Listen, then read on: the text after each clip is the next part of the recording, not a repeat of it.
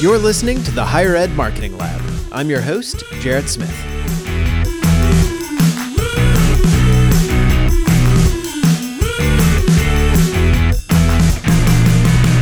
Hello, everyone, and welcome to the Higher Ed Marketing Lab. I'm your host, Jarrett Smith. Each episode, it's my job to engage with the brightest minds in marketing and higher education to uncover the practical insights you can use to level up your institution's marketing and enrollment efforts. In this episode, we'll be talking about digital transformation with Chris Aarons. Chris is the co author of The Digital Helix, a Wall Street Journal bestseller that outlines how organizations can embrace their own digital first approach. Chris has got an interesting perspective for higher ed. He's a seriously accomplished marketer working with the likes of Amazon, AMD, and Microsoft, and he currently lectures on digital marketing at the University of Texas at Austin. Perhaps most importantly for our discussion, he's also got a son who happens to be going through the college search process right now. In this talk, we discuss what it means to really embrace digital transformation. We talk about practical steps schools can take to begin embracing their own digital first DNA, as he calls it. And we talk about how he spotted a single school that really gets digital transformation while looking through the hundreds of direct mail pieces sent to his son. This was a really fun talk, and I certainly hope you enjoyed as much as I did. So without further ado, here's my conversation with Chris Aarons. Chris, welcome to the show. So excited to be here. Oh, well, I'm really excited to have you here, Chris. I uh, really enjoyed your book, and uh, I just think there's so many great ideas, uh, big ideas around digital transformation. Uh, I was hoping maybe before we really get cranking into our conversation that we could just kind of define digital transformation for everybody because it's a little bit, I think, of an ambiguous term or maybe a, a buzzword that gets thrown around a lot, but maybe folks don't really understand. Sure. So digital transformation is really the reorganization of an organization's business practices around digital technologies, you know, like AI, big data, automation, things like that. But I think, you know, as you saw in the book, one of the big things is buying technology alone will not make you a digitally transformed organization.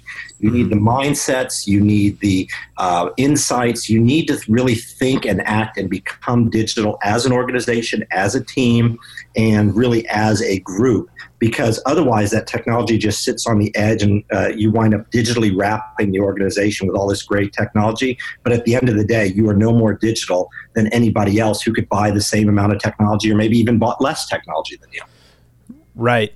Yeah, that, that makes a ton of sense. And, and I think that's one of the key points you bring up in your book at multiple points is you have to be careful not to just apply sort of a, a digital veneer to things.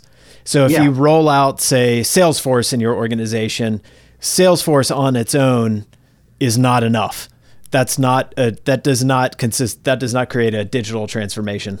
So, you know, I, we always go back to the fact that why do you want to add Salesforce? Why do you want to add this digital thing? And it's usually to get some next level benefit, right? It's to mm-hmm. transform the organization. Uh, in our book, we have an example from Michael Schrage of MIT, who talks about he went into an organization and they bought iPads for their sales team and said, "Look, we're digital now." Right.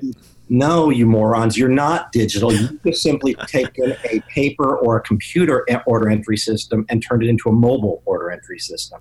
But you right. haven't captured the insights. You haven't captured the data.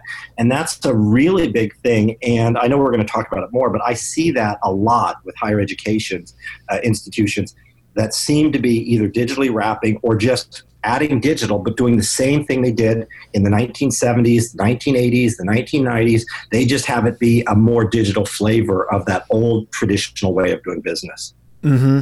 Yeah, no, that makes a ton of sense. Um, you know, I'd be interested to hear what are when you're working with an organization or, or thinking about an organization that seems to have done a good job uh, with truly uh, transforming themselves in this way. Um, what are kind of the telltale signs that you would expect to see in that organization? What's kind of the the tangible benefit that an organization might get out of digital transformation?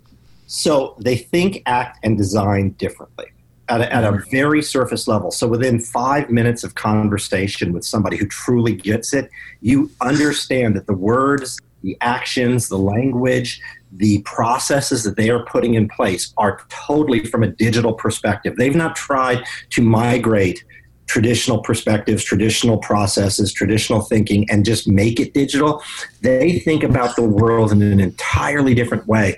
And I, once you once you see these kind of back to back, this black and white, this yin and yang. Mm-hmm. Um, you can pick up people who get it within just a few minutes on the phone or in person versus somebody who is trying to digitally wrap or fumble their way through digital who has no more chance of becoming digitally transformed than you know the public library or something like that because they really don't have that mindset and that digital thinking to go to the extraordinary they're always going to be at the at best slightly more than ordinary Right, right. Could you give me, and I think for our audience to kind of help make this concrete, could you give me like one or two, four instances, like to kind of contrast the traditional way of thinking about it versus the the genuinely uh, transformed way. I am so glad you asked because so uh, as we were talking beforehand, uh, my son is 16, extra, uh, scored extraordinarily well on the PSATs, and so we have been getting higher education stuff. So I'm going to give you an exact higher education example that I saw right in front of me. Perfect. Um, so we've been getting literally hundreds, not figuratively, literally hundreds of solicitations and invitations to school visit or check out our campus, our higher edu- uh, institution. And of all of these, there is only one that I can point to that says that this organization is truly digitally transformed. And I'm not going to name them because I don't want to give their secret sauce away so everybody starts copying. but I will tell you why it was different, why it was better, why it was distinct, and how I know it's digital. Mm-hmm. So of all of these things that we get, most of which are postcards or letters, and I'm sure you've seen them um, many times, and certainly your listeners have either seen them or created them. And they all have three basic elements the name of the institution, usually some kind of meaningless slogan like creating leaders for the future or something like that, and then a picture, a, a multicultural picture of people sitting on the grass talking, right? Like right. every one of them has that. And so at one point in time, I had all of these laid out on the table, and you could just see all of them had the multicultural circle on the grass. And the, um, and the, the slogans don't mean anything because you can literally cover up the logo and you could use that slogan for almost everybody else. So, you know, very poor marketing, not customized, not specialized, not anything that would gather or garner our attention, especially when you're getting hundreds of these.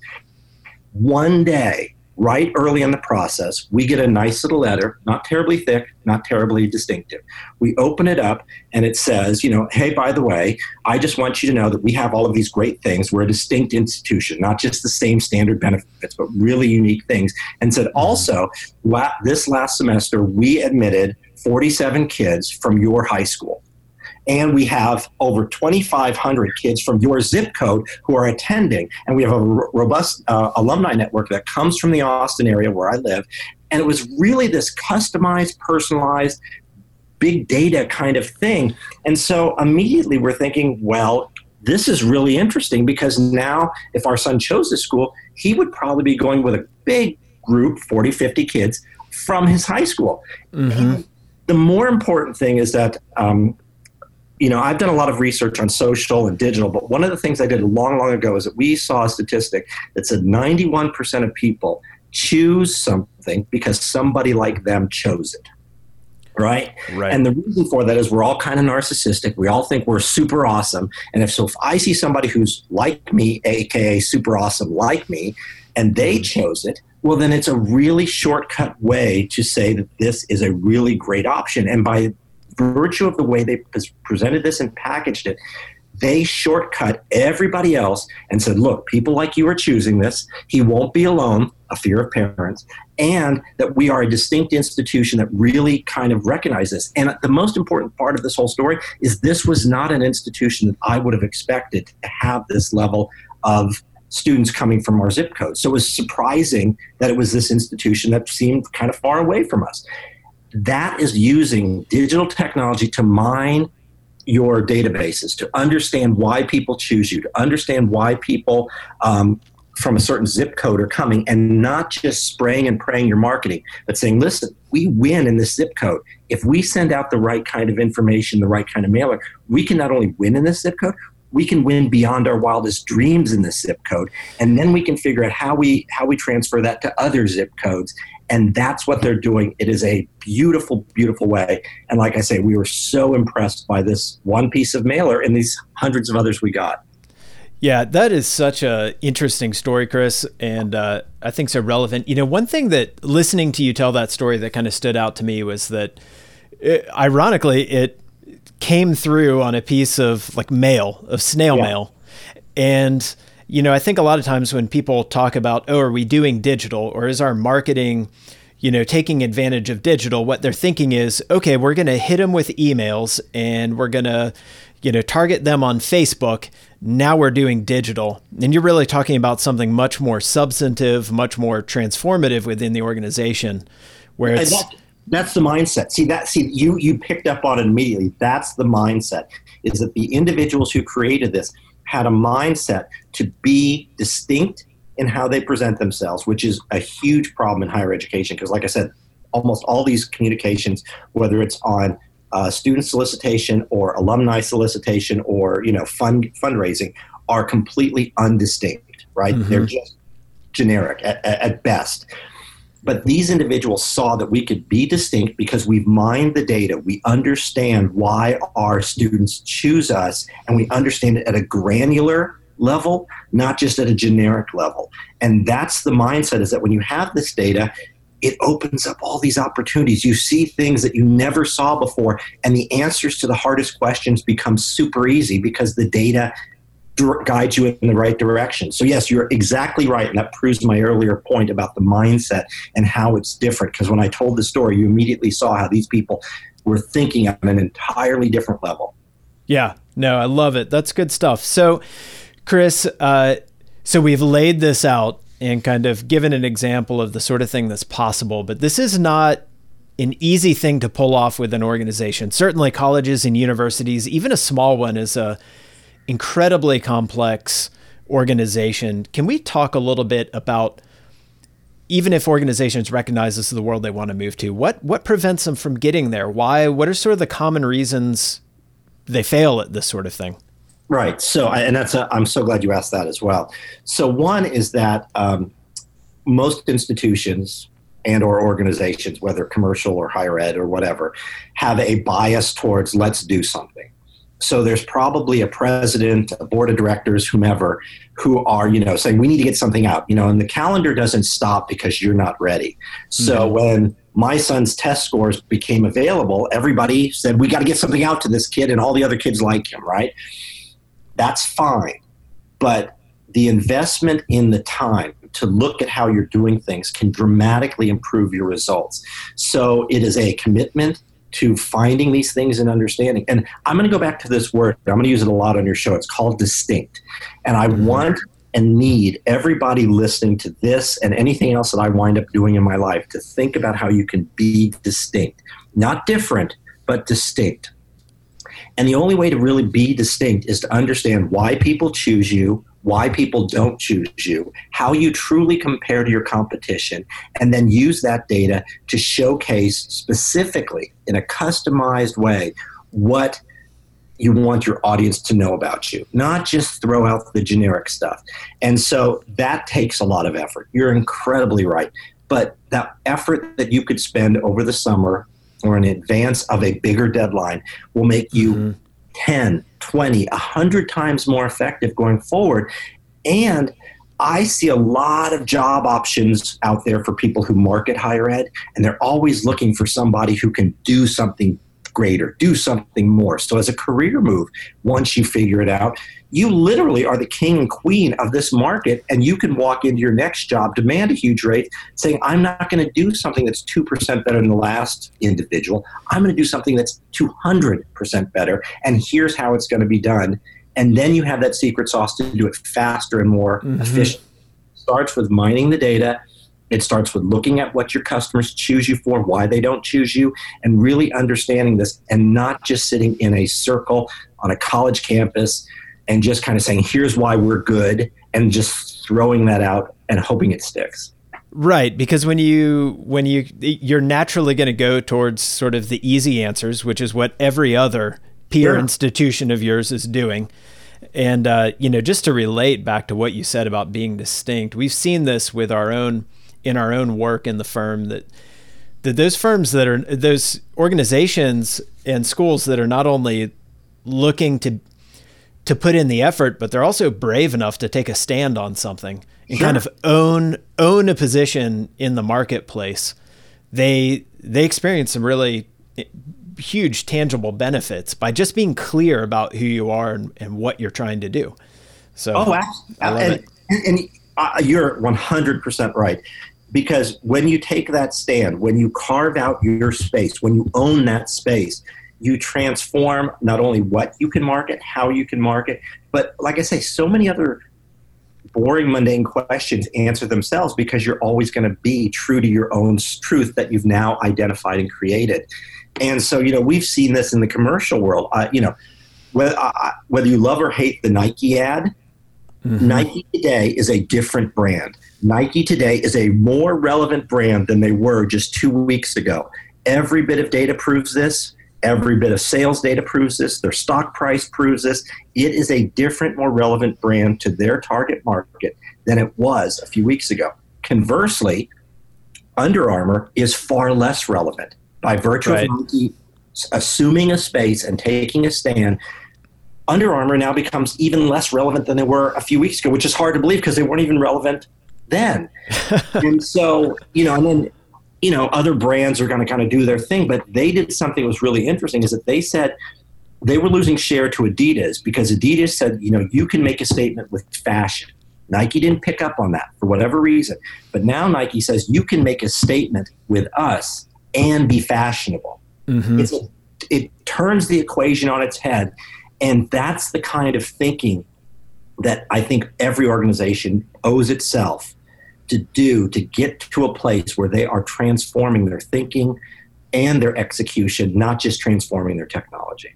Yeah, and you know the the point that I want everybody to take home out of what you just said is that you know we're we're having a conversation at the moment about some consumer brands but this is not a conversation. This is not a strategy that only makes sense for consumer brands. This really applies to every organization. I think it's particularly relevant in higher ed as we're seeing the sort of steady decline and we'll continue to sort of see the steady decline of sort of our traditional student that we're targeting.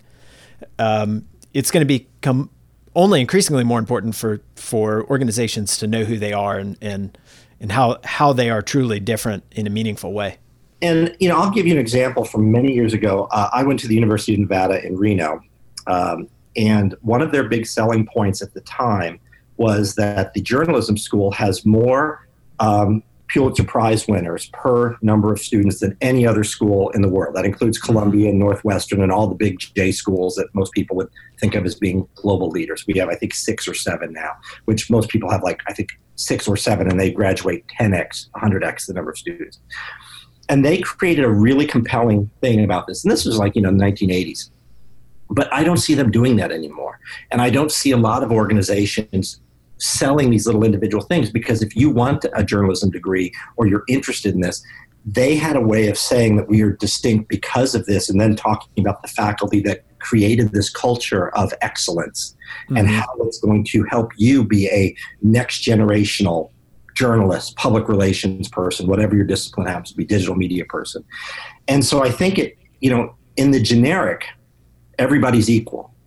In the specific, you can be distinct. And that's, I think, what you're going to is that while, yes, the Nike example is a very consumer thing, what they did is understood what their target market wanted to see from a brand like them. Mm-hmm. And how they were going to respond, and they did it. You know, and here's another thing, Jarrett. I will tell you that uh, the, um, I went to the sixth floor book depository museum in Dallas, you know, the uh, where Kennedy was shot, and there's this big thing in the uh, gift shop. It says, "Now is a time for boldness and energy." Mm-hmm. And Kennedy said this obviously in 62 when they were talking about the space race. But with digital today, now is a time for boldness and energy. And you actually have the tools and insights to be bold, to unleash that energy if you choose to use them. Otherwise, like I say, you wind up being generic to everybody and specific to nobody. And I think we all know what the results will be after that. Very good. So, uh, Chris, kind of along those lines, I mean, kind of the bulk of your book is about helping folks kind of grapple with this, begin to wrap their brain around the different factors, uh, components of digital transformation. And, and the title of the book is Digital Helix, and you have this framework that you refer to. Wondering if you could just, at a high level, and recognizing there's a lot of content here.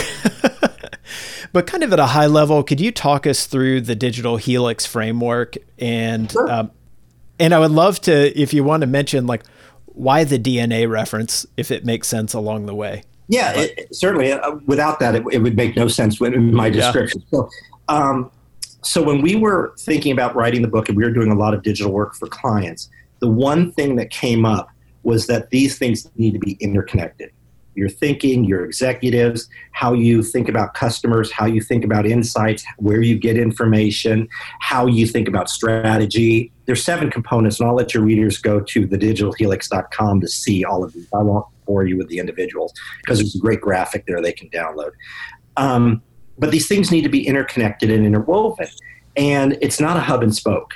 And it's not one of these, you know, PowerPoint predefined graphics. What it winds up being is a helix where these things are connected up and down, right and left, side to side, and one without the other literally li- leaves you with a hole in your DNA. You don't have a complete DNA. And so the reference of the helix, the double helix, became so easy for us to see and portray how these things need to connect and interconnect and intertwine, uh, if you will, among these seven core principles. And again, they're leadership and strategy and how you think about customers and insights and things like that. And so that's why we came up with the digital helix as the title, because it really is the digital DNA for transformational success. Mm-hmm. And so, what it is, is the book is really about getting people to think about these seven things. So, not try to guess what they are or try to say, well, you know, I think if we did these things, they would work and then giving them some real concrete examples about how they can understand what good looks like and in the Schrage example what bad looks like and get their you know their core thinking transforming to think about oh yeah okay i see that. So we could do it in this way kind of the way you and i are doing it in this interview. Oh yeah so i can see how this works. Oh yeah so this relates to that. So start that process across all these seven disciplines and understand the challenges and drivers that leading organizations, the 18% that really knock digital out of the park, do well and understand well, and the 72% that kind of flail about and struggle, frankly, don't get, don't understand, or just never kind of connect together. And so that's really mm-hmm. what the book is about. It's it's a it's 200 pages, but I've been told it reads like nothing flat because it's really designed to kind of have people flow through it and transform their thinking. Mm-hmm. Very good. Um, Chris, you know, obviously you in the book dive into a lot of examples and kind of uh, connect the dots on a number of things and, and, and, talk deeply about the implications in different areas. Um, I'm wondering if we could talk a little bit about the the marketing sort of implications here and and Specifically, I want to zoom in on the, the concept of the customer journey that you talk about in the book. This is something that I hear about all the time people mapping the customer journey, thinking about the customer yeah. journey in, in great detail, or, or in our case, for our audience, our, our student journey or prospective student journey. Um, within the context of digital transformation, how, how might our thinking about that change from just kind of thinking of this nice, neat, linear journey? Uh, customer journeys are dead. Um, you heard it first here. Well, probably yeah. not first. well, maybe not first. I can say it for a while, but you, you heard it here more emphatically and more wonderfully, I guess.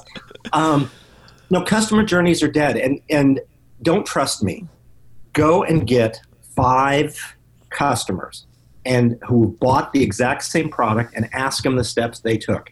There will be commonality, but the sequence, how they did it, the weight of it, is all dramatically different, especially mm-hmm. for a very considered purchase like higher education for your son or daughter.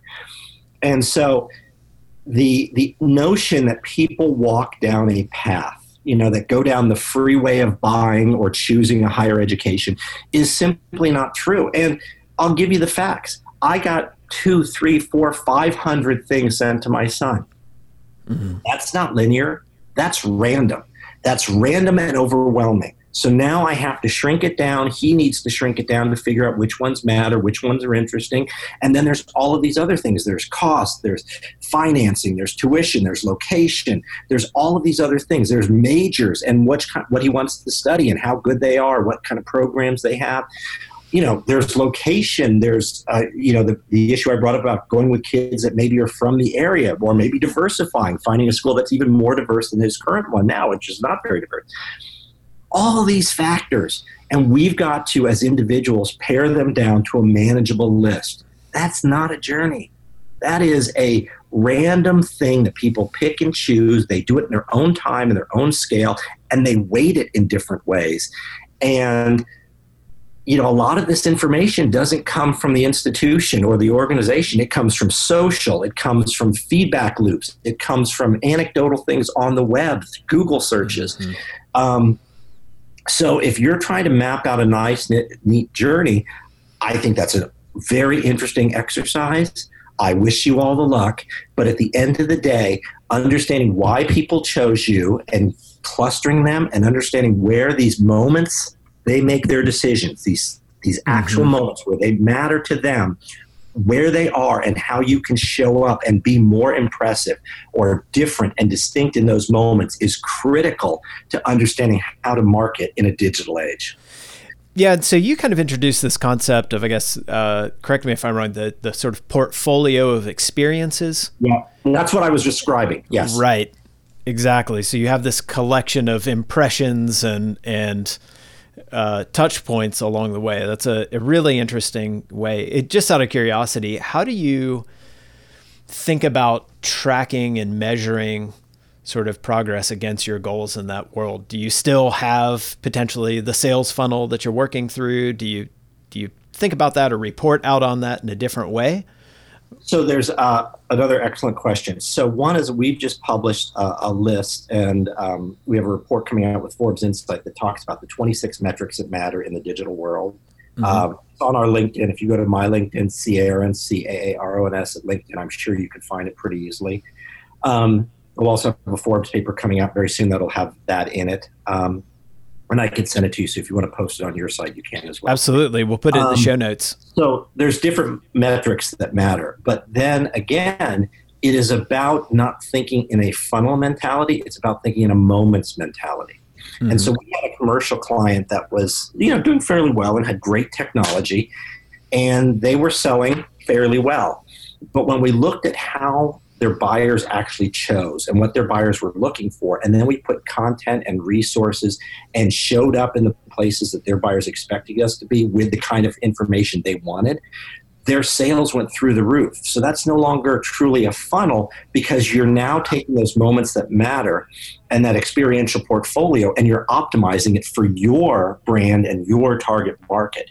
So mm-hmm. it becomes almost, I don't want to say a self fulfilling prophecy, but it becomes a more likely prophecy that you're going to succeed because you know what these people want in those moments. And that could be informational content, it could be social content, it could be any number of traditional content marketing things but how and when and why you show up there is almost as important as just being there. And actually, I would say it's more important than just being there because so many other people will be there with you. Right. Right. That's, that's and, so and so interesting. Education too. You know, so go to virtually any higher education website. You know, for fundraising or for new students, and you see this generic thing, or you see that the same content that shows up in a social post shows up in their website. There's no differentiation. There's no customization. They don't show up differently and distinctly in the areas where different and distinct is really required to stand out above the crowd. Mm-hmm. Oh, that's so so interesting and so much food for thought there. Okay, so those are some some kind of high level marketing implications. I wonder if we could talk a little bit about the organization because you know, sometimes knowing what to do isn't as hard as working with the people to get to get it all done um, and to build alignment in the organization. And so I want to talk a little bit about organizational dynamics and sure. certainly in very large, complex organizations of any type, but certainly in higher education, we often have very siloed organizations. Sure. Um, and you've kind of introduced this idea that everybody is responsible to each other.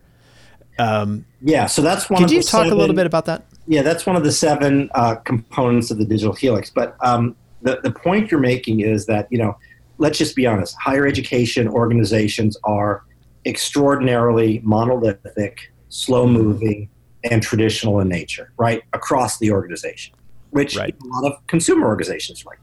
So for the individuals in those, this is where digital is literally your best friend, not figuratively, and I do know the difference. Literally your best friend because you can experiment. You can find quick wins that can show how, look, we did one little thing different or two little things different, and look at the results we're getting with virtually no spend or no effort.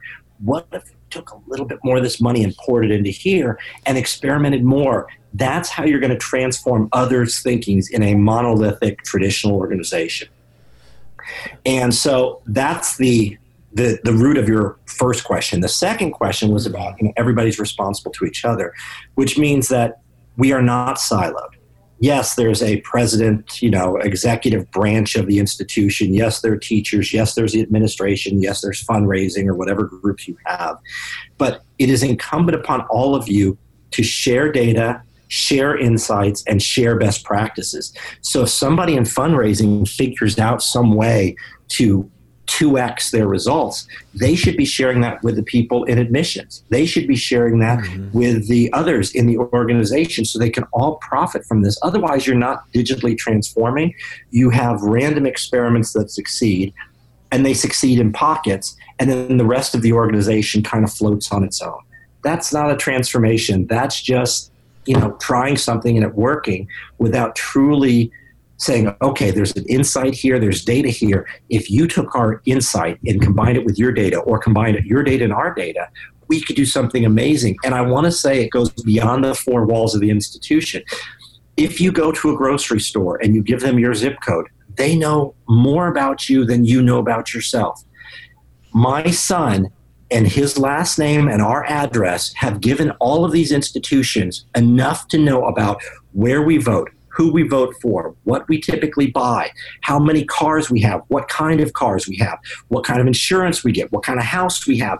It's all out there in public data that they could get. And if they could figure out something as esoteric as, you know, 60% of Volvo buyers from this zip code choose our organization, then you can start marketing specifically to those individuals and work back on figuring out why that odd eclectic group seems to disproportionately give to the organization mm-hmm. or then there's kids to the organization but if you don't go outside the four walls and try these experiments you know you're going to be incrementally better at best and that's a long wish and a prayer for most people very good uh, Chris, this is such an interesting conversation.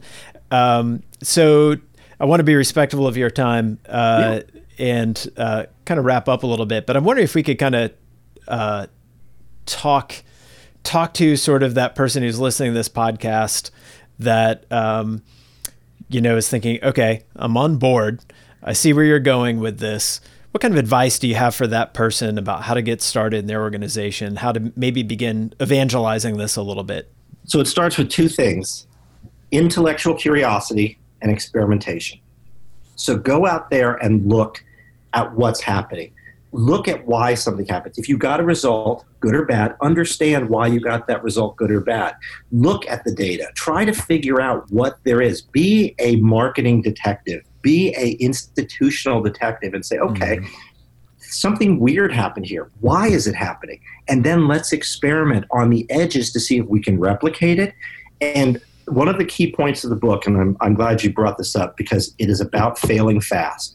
There is absolutely nothing wrong with failing as long as you fail fast and learn from every failure.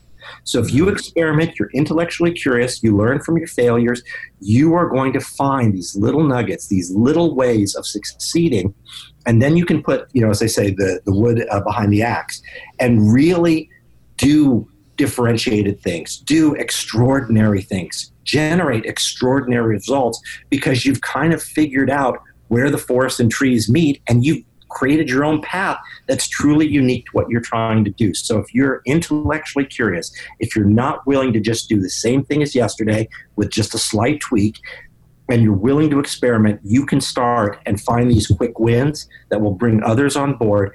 And this is what I did when I created the social media program at AMD back in 2007, which was long before Twitter was even a dream in somebody's life. Um, I did this and I had a bigger budget for my social media campaign than the rest of communications had for all of their stuff because I was able to show real results while everybody else kept talking about activity.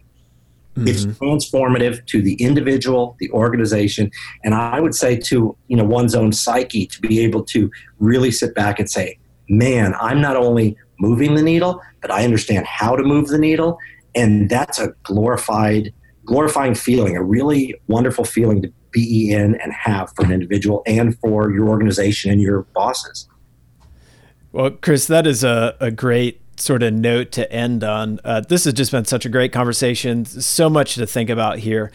Um, so, if folks want to find out more, want to read the book, connect with you, what's the what are the best places to do that? So one is to go to thedigitalhelix.com, and on there we have you can download a free chapter on mindset, which will certainly get people thinking differently. It's largely written by the Seattle Seahawks head coach Pete Carroll, who has a real distinct philosophy on how people should think. So I think if if this has inspired you, and hopefully it has as a listener, that will give you a lot more concrete things to kind of lean into. In addition, on LinkedIn, C. Aarons is my handle, or whatever you call it on LinkedIn. Um, I have been publishing a number of different articles, so you can read all of the articles from both myself and my business partner, Michael Gale, that will really kind of talk about what digital transformation is, what it looks like, how you can think differently about your organization across commercial and higher ed and nonprofit and a whole bunch of other areas. Excellent. Well, Chris, thank you so much for your time today. This has been an uh, absolute pleasure. Oh, the pleasure is all mine. I'm so excited about this. Thank you. The Higher Ed Marketing Lab is produced by Echo Delta, a full service marketing firm dedicated to helping higher education institutions drive enrollment, increase yield, and capture donors' attention. For more information, visit echodelta.co. If you enjoyed this episode, please subscribe and leave us a review on iTunes. And as always, if you have questions, suggestions, episode ideas, or just want to reach out and say hi, drop us a line at podcast at echodelta.co. See you next time.